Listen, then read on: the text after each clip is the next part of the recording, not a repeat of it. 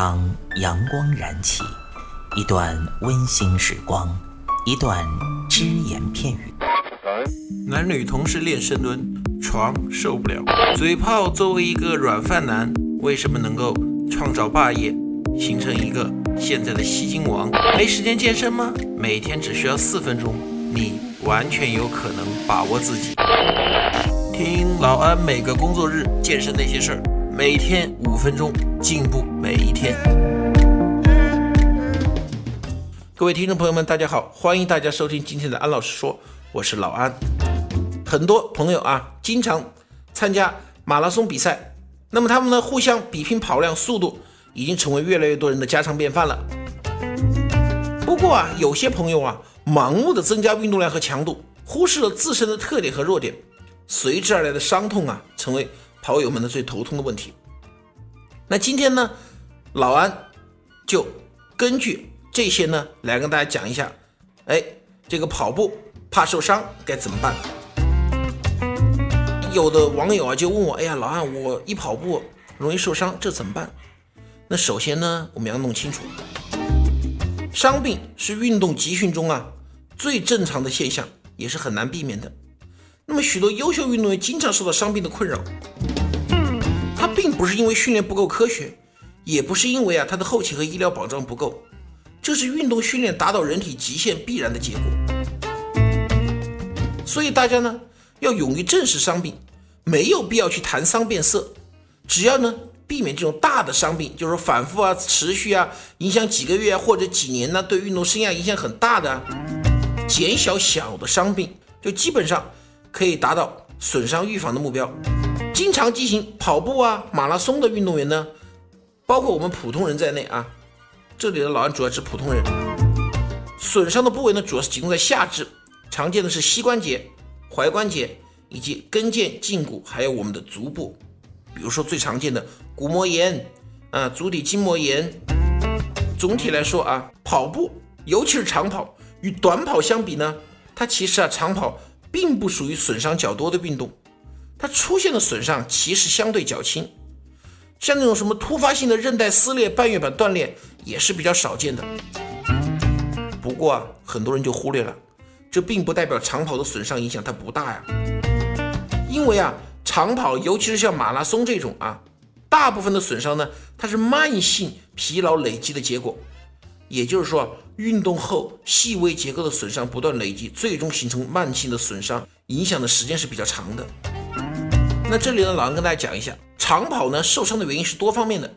那自身的原因呢是技术和力量的问题，啊，力量比较弱，下肢肌肉比较差，特别核心力量差，哎，导致你的动作效率低，稳定性差。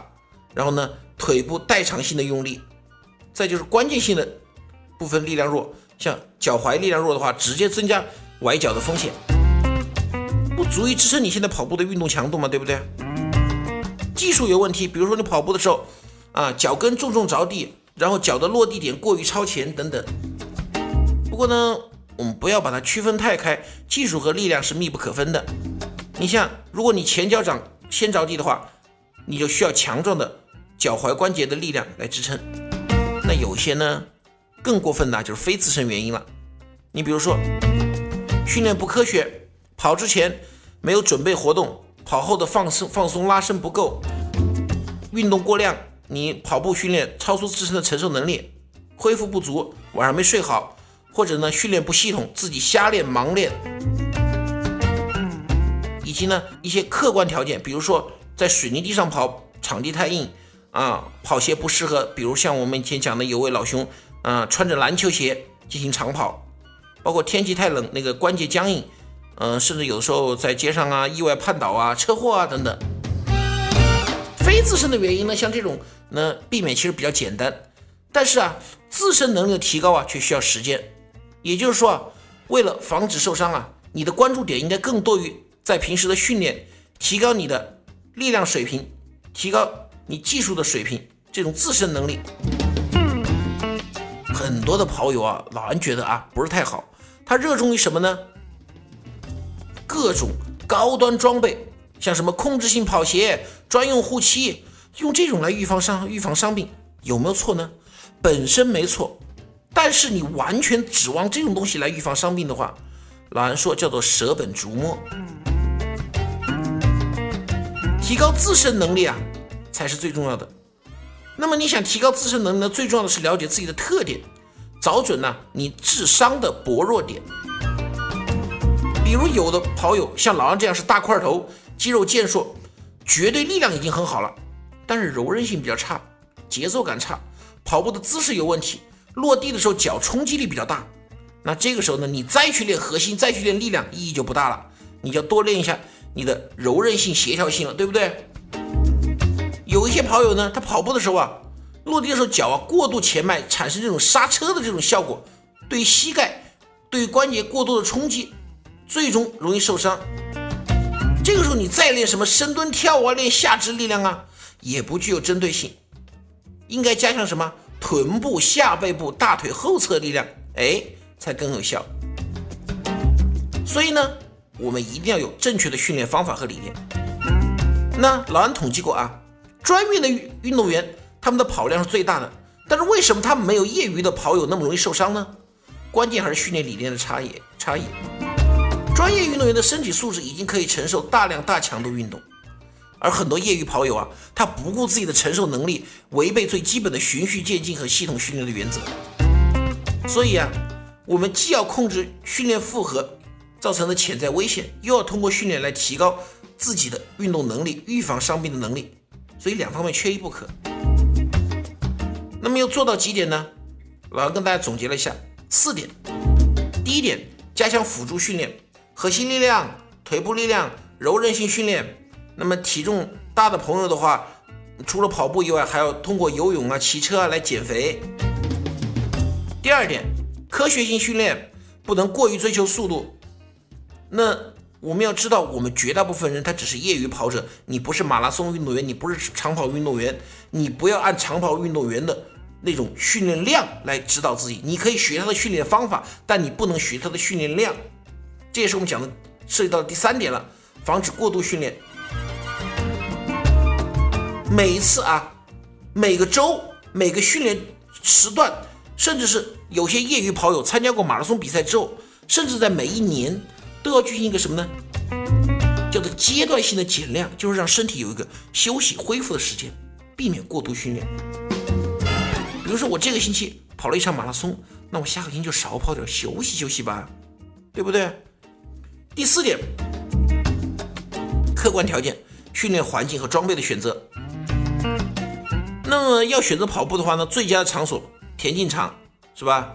可以提供很好的缓冲，避免滑倒啊、踩空啊。减减少损伤，